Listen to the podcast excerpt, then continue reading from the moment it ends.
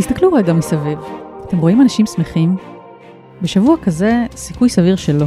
ישראל היא המדינה המערבית היחידה שהולכת בשלב זה לסגר כללי שני כדי להתמודד עם הקורונה. אלפי עסקים צפויים להיסגר, וזו עלולה להיות רק ההתחלה. מאות אלפי אנשים עלולים להיכנס למעגל האבטלה, הצוותים הרפואיים בשחיקה איומה ועל סף קריסה, המשק משותק, אנשים איבדו אמון במוסדות, בנציגי הציבור שלהם, במנהיגים שלהם, אנחנו על סף מרי אזרחי, ועוד לפני שפרצה המגפה, אי השוויון כאן היה גבוה מאוד, החיים יקרים וההכנסה נמוכה יחסית. ועכשיו, אם תשאלו את האנשים האלה שמסביב, אם באופן כללי הם מבסוטים מהחיים, מה אתם חושבים שהם יענו? היי, hey, אני שלומית רביד. אני הילה וייסברג. ואתם על הצוללת של גלובס. והיום באנו לדבר איתכם על נושא שנשמע הכי תלוש בעולם בימים האלה, אבל בעצם הוא ממש לא. אושר. כן, אושר. באלף. וגם על אושר בעין והקשר ביניהם. ודווקא בשבוע כזה, שבאמת כל קשר בינו לבין אושר כלשהו מקרי בהחלט, אנחנו רוצות לקחת אתכם למקומות שבהם חיים האנשים המאושרים בעולם. מקומות שאפשר אולי לשאוב מהם השראה, ולקוות לימים טובים יותר. וגם לנסות להבין למה ישראל, שמשתרכת מאחור בכל כך הרבה דירוגים כלכליים, כאלה שמבוססים על מספרים, מדורגת שנה אחר שנה במקומות גבוהים מאוד, דווקא במדדי עושר. אנחנו במקום ה-14 מבין 150 מדינות בדירוג העושר של האו"ם, ובמקום ה-11 מבין 40 מדינות בדירוג הזה של OECD. יותר מזה, כשבלשכה המרכזית לסטטיסטיקה שאלו את הישראלים אם הם מרוצים מחייהם, 90% אמרו כן. 90 אחוזים. זה מטורף. זה באמת מטורף. איך אפשר להסביר את הפרדוקס הזה? אנחנו המדינה עם שיעורי העוני הכי גבוהים בעולם המערבי. אנחנו המדינה, המקום השני או השלישי בעולם המערבי באי שוויון. רמת השירותים שאנחנו מקבלים מהממשלה מאוד מאוד נמוכה. אני שנים אומר את זה, אבל היום, אחרי הקורונה, דעת המיעוט שלי הפכה להיות דעת הרוב. אז איך זה יכול להיות שאנחנו כל כך מאושרים? זה לא הגיוני. מי ששמענו עכשיו הוא פרופסור ירון זליכה, הוא ראש החוג לחשבונאות בקריה האקדמית אונו, הוא גם החשב הכללי באוצר לשעבר, ולפני כמה שנים הוא היה בחופשה עם אשתו, דוקטור אורלי זליכה, שהיא אפידמיולוגית בכירה במשרד הבריאות. ושם הם התחילו לגלגל בראש רעיון למחקר, שהמטרה שלו הייתה להבין את הפרדוקס המוזר הזה, כל הסיפור הזה של ישראלים ואושר. לפני ארבע או חמש שנים, כאילו נסענו לשבוע לפריז, וחשבנו שזה יהיה נורא נחמד לעשות מחקר ביחד. וככה התחלנו לחשוב, וכל אחד העלה רעיונות של מה מטריד אותו בתחום שלו. וחשבנו על נושא מחקר שהוא יהיה משותף לשתי הדיסציפלינות. עכשיו, אותי הנושא הזה הטריד, כיוון שאני לא רואה את עצמי ככלכלן שמתעניין בסוגיות פילוסופיות כלכליות, אלא אותי מעניין הכאן והעכשיו בישראל. אבל אוקיי, איך בכלל מודדים עושר במדדי העושר? אסף אוני, כתב גלובס באירופה, מסביר. דוח העושר של האו"ם, ה-World Happiness Report, מכוון למדוד את uh, מה שנקרא עושר סובייקטיבי. כלומר, עד כמה אנשים מרוצים מחייהם בנקודת הזמן הנוכחית שבה הם נשאלים. והוא מבוסס על סקר uh, עולמי בכל המדינות בעולם של חברת גלופ, והוא יצא השנה בפעם השמינית. בדוח הזה החוקרים בודקים את מה שנקרא סולם קאנטריל, שבו הנבדקים מתבקשים לדמיין סולם, שבו החיים הטובים ביותר הם בשלב 10 והגרועים ביותר בשלב 0, ואחרי שהם מדמיינים את זה, הם מתבקשים לדרג את החיים שלהם בנקודת המצב הנוכחית על הסולם הזה. אז נחזור לפרדוקס. אנחנו מאושרים למרות שהמצב פה אבסולוטית גרוע. איך זה קורה? בני הזוג זליכה החליטו לחקור את העניין הזה והיו להם שתי הנחות מוצא. אחת, שיש בעיה עם מדדי העושר, כפי שכבר הסברנו, כי הם מבוססים על דיווח עצמי. והשנייה, שצריך לבדוק את העושר של הישראלים, עושר באלף, בקשר לשני סוגים של הכנסה. יש את העושר האבסולוטי, שזה נגיד המשכורת שלך ושלי, שיכולה לרדת או לעלות ביחס לעצמנו. Mm-hmm.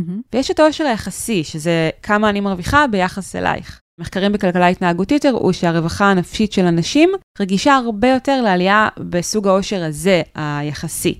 למשל, אם את תקבלי עכשיו העלאה גדולה בשכר ואני לא, אז אני ארגיש ענייה לעומתך. אנחנו מכירים את הקטע הזה הרי בעולם העבודה. תמיד יש איזה חבר שמספר שהוא קיבל העלאה גדולה, והבוס ביקש ממנו לשמור את זה בסוד, וחס וחלילה לא לגלות לאנשים אחרים במשרד כדי שלא ידעו. זאת אומרת, גם אם אנחנו לא אומרים את זה במילים כאלה ברורות, באינסטינקט כולם מבינים שאי שוויון זה דבר שמייצר מרמור. ואז הדרך היא לא לתקן את אי השוויון, אלא להסתיר אותו. זאת אומרת, כמה אנחנו מרוויחים או צברנו מהרווחים שלנו עד היום, מההכנסות שלנו, ביחס לקבוצת הייחוס שלנו. זאת אומרת, אם אני אגיד לך שביל גייטס עשיר ממך פי אלף או פי אלפיים, זה לא ישנה לך כהוא זה. הוא לא קבוצת הייחוס שלך, את לא מתחרה איתו.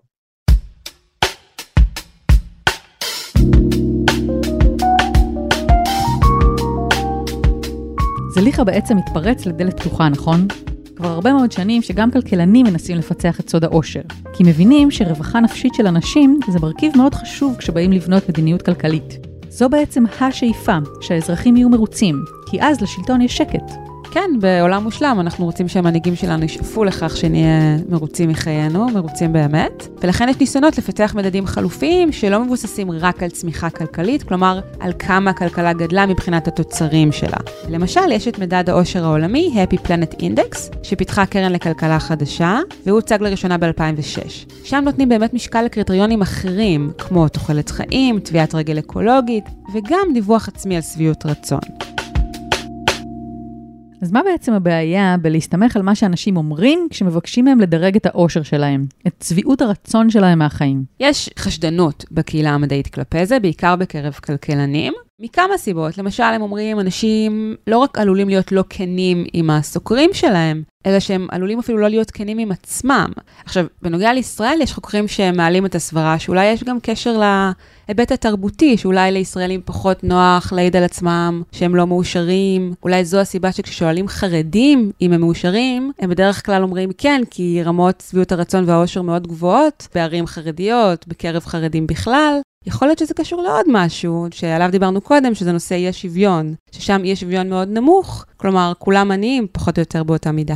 בכל מקרה, זה הסבר של זליך על העניין הזה. זה לא שאנשים הם משקרים, חלק גם משקרים, אבל זה לא, לא, לא נקודה. הרבה אנשים, הם לא מודעים לה, לעמדה האמיתית שלהם. לעתים לא, לא נדירות, על אף העמדה, אנשים מתנהגים אחרת מהעמדה. בהיעדר יכולת למדוד עושר בצורה ישירה של התנהגות, נאלצו להסתפק בשאלונים. בשאלונים, מה רמת הרווחה הנפשית שלך? מה רמת העושר שלך, באלף? מ-1 עד 10. זאת אומרת, גם הסתפקו בדיווח העצמי וגם הסתפקו בעמדה או דעה. אז איך בעצם ירון ואורלי זליכה בנו את המחקר כדי שלא יהיה שם מדד של דיווח, אלא מדד התנהגותי? מה, מה בעצם הם שאלו? טוב, זה נשמע קצת מוזר, אבל בעצם ירון ואורלי זליכה החליטו למדוד אושר לפי הדבר ההופכי לאושר, שזה דיכאון. זה המדד ההתנהגותי שהם החליטו להסתמך עליו. ליתר דיוק, דיכאון קליני. איך היו להם נתונים על דיכאון קליני? הם הסתמכו על סקר בריאות גדול בישראל, שעורך מדי כמה שנים המרכז הלאומי לבקרת מחלות. מדובר במדגם מייצג של ישראלים, ושם יש בעצם נתונים על כמה ישראלים מצויים בדיכאון לפי הבחנת רופא. דוקטור אורלי זליכה היא חוקרת בכירה במרכז הזה. ובעצם, כשמודדים דיכאון, אז אין יותר מדי מרחב תמרון. זה או שאתה מדוכא או שלא, המדד הוא, הוא בינארי. ולצד זה יש גם נתונים לגבי הרווחה הנפשית של ישראלים, כמו שאנחנו רגילים אה, לקבל נתונים לגביה, כלומר, כפי שהיא מדווחת על סקאלה של 1 עד 5. זאת אומרת, כאן כן הישראלים מדווחים על עצמם והם השתמשו גם בזה. נכון, כי הם רצו לראות בעצם מה קורה כשמודדים דיכאון, כלומר היעדר עושר, ומה קורה כשנותנים לישראלים לדווח על עצמם כעל מאושרים או לא מאושרים. אוקיי, ומה הם מצאו? במילים פשוטות, שתחושת הבטן שלהם הייתה נכונה, כי דיווח עצמי באמת לא חופף לדיכאון. Mm-hmm. זאת אומרת, הם ראו שאושר יחסי, אי שוויון קשור ביותר דיכאון, אבל לא בהכרח ביותר דיווח עצמי על חוסר שביעות רצון. יש לך אולי דרך לתת איזה דוגמה או משהו ש... שיעזור לי להבין מה זה אומר? אז בואי נדבר שוב על השכר שלך ושלי. אוקיי. תמיד משהו שכיף לדבר עליו.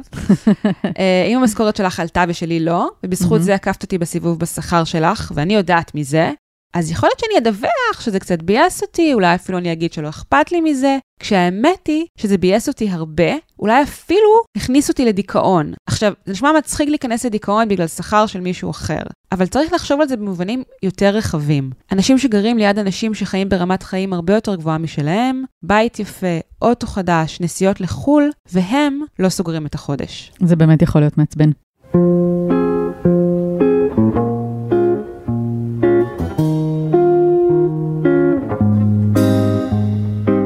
בעצם בשורה התחתונה למחקר הזה יש שתי מסקנות. אחת, שמדדים של דיווח עצמי לא בהכרח מעידים על מה שהאדם מרגיש, מה שאומר שיש בעיה עם המדדי עושר האלה. והשנייה, שעוני יחסי עלול להשפיע על שביעות רצון של אנשים מהחיים שלהם. בדיוק, וזליכה אומר, פעם הבאה שאתם מסתכלים על הדירוג של הישראלים במקום ה-14 בדירוג העושר של האו"ם, אל תמהרו לקנות את זה.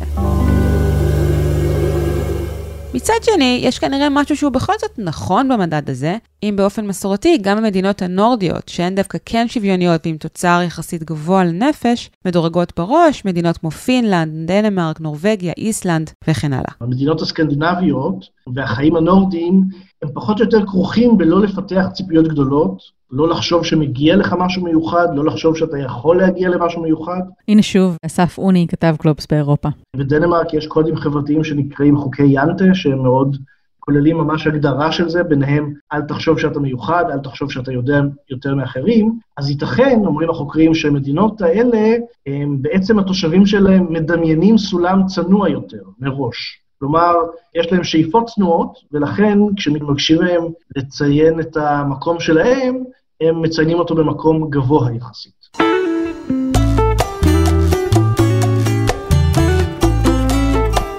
אז עד עכשיו תהינו לגבי הקשר בין אושר בעין לאושר באלף, והבנו שככל הנראה יש קשר כזה כשבודקים אושר יחסי, אבל לא בהכרח כשבודקים אושר אבסולוטי. וזה עשוי להסביר למה יש חוקרים שמתעקשים שיש מובלעות של אושר דווקא במקומות עניים, אבל מקומות שבהם כולם עניים. אלה יכולות להיות ערים חרדיות, ואלה גם יכולים להיות כל מיני איים ברחבי העולם שאנשים מגיעים בהם לגילאים מפליגים בבריאות טובה ועם הרבה מאוד שמחה בלב ככל הנראה. תשמעו את אמיליה טל, שחיה כבר 20 שנה בחצי האי ניקויה בקוסטה ריקה. מקום ראשון במדד האושר העולמי. ה-Happy Planet Index, לא זה של האו"ם. כשאני הגעתי פה לפני 20 שנה, היו יושבים פה אנשים נגיד על 10 דונם אל בית עם צריף. זה היה פור אבוידה שלהם, את יודעת, הוא היה קם בבוקר, הולך, מטייל, או שהוא הולך לדוג, מביא את הדג, הוא מגיע, אשתו עשתה לו את האורז עם השועית, שתה את התה שלו, הכין לו את הדג בערב עם האורז. מאוד חיים פשוטים, היה פה באמת פור אבידה אמיתי, חיים טהורים, לא היה להם שום דאגות. לא סתם דיברנו דווקא עם אמיליה. חצי האי הזה הוא אחד מחמישה אזורים כחולים, בלו זונס, שנחשבים למקומות שמאריכים בהם חיים יותר מכל מקום אחר בעולם. אנשים שמגיעים לגילאי 100 ואפילו יותר. ומי שגילה את המקומות האלה הוא הסופר האמריקאי דן ביוטנר. ראיינתי אותו למגזין G של גלובס, שמוקדש בסוף השבוע הזה לאזורים כחולים ומאושרים. פריצת הדרך של ביוטנר הייתה בכתבה ל-National Geographic מ-2005. בהתחלה הוא זיהה שלושה אזורים כחולים, האי אוקינאווה ביפן, האי סרדיניה באיטליה, והעיר לומה לינדה בקליפורניה, ארצות הברית. אחר כך הוא זיהה עוד שני אזורים כחולים, האי קריה ביוון, וחצי האי ניקויה בקוסטה ריקה, כרגע דיברנו עליו. וזה הפך ללהיט מטורף, ובעצם גם למקור הפרנסה של ביוטנר. הוא הפך ממש אה, לגורו אושר ואריכות ימים. אם תעשי גוגל לשם אה, דן ביוטנר, אזורים כחולים, את תמצאי לפחות חמישה ספרים, ספרים על בישול באזורים כחולים, ספרים על אושר, ספרים על uh, אוכל מגוון של אזורים כחולים. הוא נתן הרצאת TED מאוד מצליחה, הקים גם חברה בעם שנקראת האזורים הכחולים. בכל מקרה, הוא תרגם את הרצון של כולנו לגלות את סוד מעיין הנעורים, כנראה להרבה מאוד כסף. והיום הוא גר באחד האזורים האלה? שאלה מעולה. גם אני שאלתי אותו אם הוא לא היה רוצה להשתקע באחד מחמשת האזורים הכחולים המהממים שהוא מתאר. אז הוא אמר לי, יש גם מקומות בארצות הברית שמנהלים בהם אורח חיים כזה, של אזור כחול עם מזון בריא, הרבה הליכה ברגל וקשרים חברתיים טובים וחמים. למשל, סנטה ברברה בקליפורניה, והוא אמר לי, ובכל מקרה יש לי הרבה בתים. זה תמיד עוזר לאושר באופן כללי. כן, הרבה בתים, ואם הם באזורים uh, כחולים או סמי כחולים, זה כנראה רק מוסיף. החברה שלו, אגב, מייעצת לערים בארצות הברית איך לשפר את הבריאות והרווחה של האזרחים שלהן, והיא נמכרה ממש לאחרונה לרשת בתי חולים. שאלתי את ביוטנר בכמה היא נמכרה, אבל הוא סירב להגיד לי. כנראה שבלא מעט כסף. כנראה.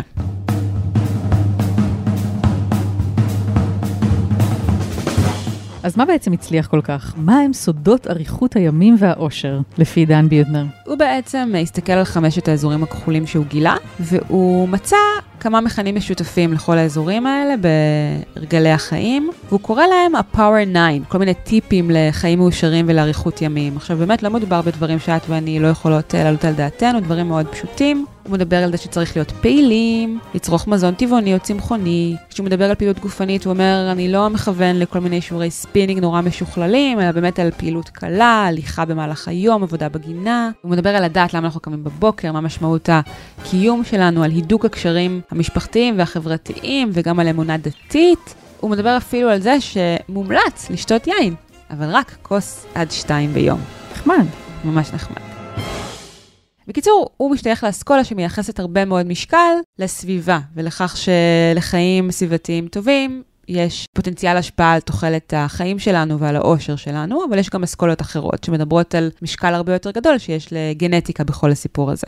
הגיוני, על כל מחקר הרי יש מחקר שסותר אותו. זה נכון, אבל מה שדי משעשע בשיחה עם ביוטנר, הוא שכל אחד מהטיפים האלה שהוא נותן תמיד מלווה בתג מחיר של שנות חיים. למשל, ידיעת מטרת החיים שלכם זה שווה עוד 7 שנות חיים. קירוב של סבא וסבתא למשפחה במקום uh, בתי אבות, זה שווה להם עוד 4 עד 6 שנות חיים, ואת ואני אולי אנחנו נקבל עוד 3 שנים, כי אנחנו חיות עם בן או בת זוג לאורך זמן. טוב, יכול להיות שזה כבר פופוליזם מוחלט, אבל אין ספק שזה מהלך שיווקי uh, מוצלח. מבריק, מבריק. וגם, את יודעת, כאילו, את קוראת את הכתבים שלו, והטיפוסים שהוא מתאר הם ממש שובים את הלב, והתיאורים שלו על עיקרי, על סרדיניה, הם באמת מעוררי קנאה וממש מגרים את הדמיון. הוא מתאר אנשים כמו מרג'טון, מלומה לינדה, היא נפטרה לפני כמה שנים, בגיל 106. וואו. עד אז, הוא כותב, היא התחילה את היום שלה בהרמת משקולות, ברכיבה על אופני כושר, היא נסעה לכל מיני ארגונים שבהם היא מתנדבת, היא אף פעם לא אכלה בין הארוחות, היא נקשה... אף פעם. אף פעם לא אכלה בין הארוחות, היא לא אוכלת קינוח. ואז היא נקשה על שיניה והיא אמרה לו, כולן שלי. מדהים. הוא מספר uh, כל מיני אנקדוטות על עיקריה, שפשוט גורמות לך לרצות עכשיו לעלות על מטוס, עכשיו בטח בגלל הסגר, להגיע לשם ולא לחזור לעולם. יש לך דוגמאות? פשוט uh, ממש חסרות לי סיבות לרצות לברוח מפה. כן. אז נגיד הוא מספר למשל על הרופא של האי, של עיקריה, דוקטור איליאס לריאדיס, שפותח את הקליניקה שלו לא לפני 11 בבוקר, ולמה? כי אף אחד לא יבוא לפני כן. הוא אמר לו, שמת לב שאף אחד לא עונד פה שעון? פשוט לא אכפת לנו מהזמן פה. עכשיו, אני נמצאת הרבה ביוון, כי יש לי בזוג אה, יווני, אנחנו פעמיים בשנה ביוון בזמנים רגילים, ובאמת יש משהו בהלך הרוח היווני שהוא לוקח את הזמן, כן? זה לא מנותק מהמציאות, ובאמת נראה ששמח שם. הוא סיפר על אדם בשם uh, סטמטיס מוראיטיס, הוא נפטר גם לפני כמה שנים, שהוא כבר, את יכולה לנחש, בן יותר ממאה. כמובן. הוא חזר לעיקריה בשנות ה-70 כדי למות שם, אחרי שהוא אובחן עם סרטן ריאות סופני, ואז מתאר ביוטנר, הוא פשוט המשיך לחיות ולחיות ולחיות, ובסוף כל הרופאים האמריקאים שנתנו לו את ההבחנה לגבי הסרטן, הם uh, מתו הרבה לפניו. המחקר של ביוטנר עורר גם לא מעט ביקורת בקהילה המדעית על כל מיני דברים. למשל, שייתכן מאוד שהתיעוד של הגיל של האנשים שהוא ראיין, שלכאורה היו בני יותר מ-100, בכלל לא נכון, וגם שיש סיכוי שאנשים אחרים יתחזו לאנשים בני 100 ויותר, שכבר מתו, כדי לקבל את הפנסיה שלהם. כן, מי שמעלה את הטענות האלה הוא דוקטור סול אה, נוימן, הוא חוקר אוסטרלי. הוא כתב מאמר שאומנם עדיין לא התקבל אה, לאף כתבת מדעי, אבל הוא עדיין עובד עליו, עם ביקורת כלפי האזורים הכחולים, אבל אני חייבת להגיד שיש בו כמה טענות שמעוררות מחשבה. בעצם כשמסתכלים על האזורים הכחולים, אז מדובר באזורים שהם עניים יחסית ועם שיעורי פשיעה גבוהים. ולכן הטענה לגבי זה שיש אנשים שגונבים זהות של אנשים אחרים שכבר מתו כדי לקבל את הפנסיה, עשויה שלא להיות לחלוטין תלושה. ואני חושבת שהדבר אולי הכי חשוב שהוא אה, מעלה, נוגע לקשר שבין עוני לבין תוחלת חיים, כי הרי ידוע באמת מעשרות שנות מחקר כלכלי, שבדרך כלל מוצאים קשר חיובי בין עוני לבין תוחלת חיים נמוכה דווקא. רואים את זה גם באוכלוסייה הערבית כאן בישראל, שחיה פחות מאשר האוכלוסייה היהודית, וזה בעיקר בגלל היעדר נגישות לשירותי בריאות ופחות אמצעים כלכליים. כששאלתי את ביוטנר מה הוא אומר אה, כלפי הטענות האלה, הוא אמר שהוא מודע להן, ושזה לא נכון, קודם כל תיעודי הגיל שהם עשו נבדקו בקפדנות, ודבר שני, שבאזורים הכחולים לטענתו, דווקא בגלל שהם עניים, הם חיים יותר. הוא אומר, דווקא בגלל שאין להם אה, מכונית, אז הם הולכים ברגל. דווקא בגלל שהם לא קונים בסופר ולא אוכלים מזון מתועש, אז הם אוכלים את המזון שגדל בגינה שלהם. זו תיאוריה מאוד יפה ומעניינת. ברור שברוב העולם היא כנראה לא נכונה, זאת אומרת, היא מתקיימת באיזה שהם אזורים מאוד מאוד ספציפיים. האם זה בגלל העוני האבסולוטי או בגלל משהו אחר? האם זה בגלל שכולם שם עניים או מסיבות אחרות? אני לא יודעת, כמובן. אבל ברור שבאמת שנים של מחקרים ו- ופשוט הסתכלות פשוטה על העולם מראה שמדינות ואוכלוסיות עניות וגם כאלה שכולם בהם עניים יחסית, כמו מדינות אפריקאיות, כמו כל מיני מדינות באסיה, מדינות בדרום אמריקה, לא כל כך מצטיינות בתוחלת חיים אה, גבוהה, ובאמת יש שם פחות נגישות לשירותי בריאות והרבה פעמים גם פחות נגישות לאורח חיים בריא, למרות שאולי הם צריכים ללכת הרבה ברגל. אז אה, לא יקרה כלום אם נאמץ כמה מהטיפים האלה, נלך יותר, נאכל יותר בריא וניפגש עם חברים, רק נצא מורווחות מזה, אז סבבה. מהבחינה הזאת לגמרי.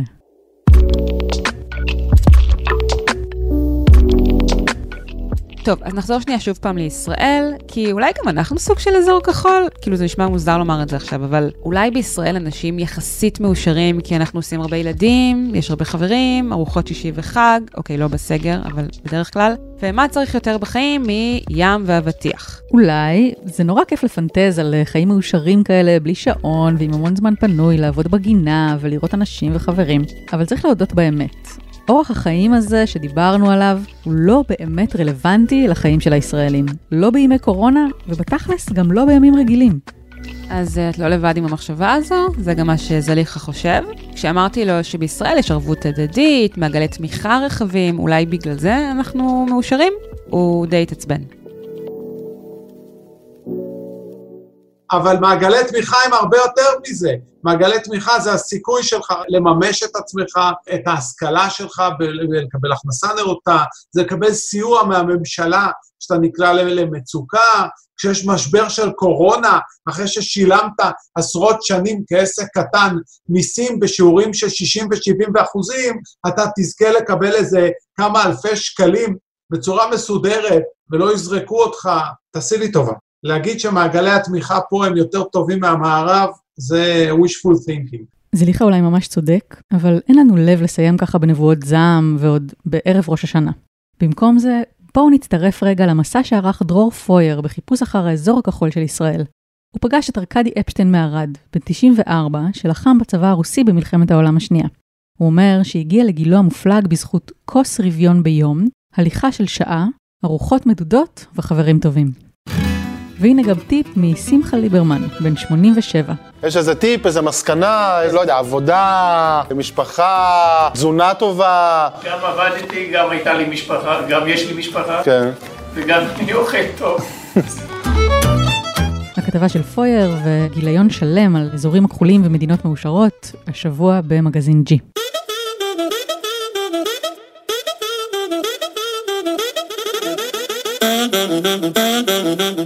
עד כאן עוד פרק של הצוללת. מוזמנות ומוזמנים לעקוב אחרינו באתר גלובס, בספוטיפיי או באפליקציית הפודקאסטים האהובה עליכם.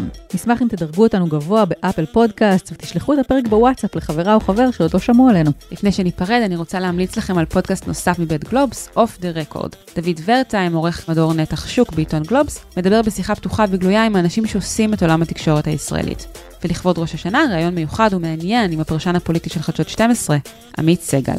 אני שלומית רביד. ואני הילה וייסברג, שיהיה לכם חג שמח עד כמה שניתן. ביי ביי, שנה טובה.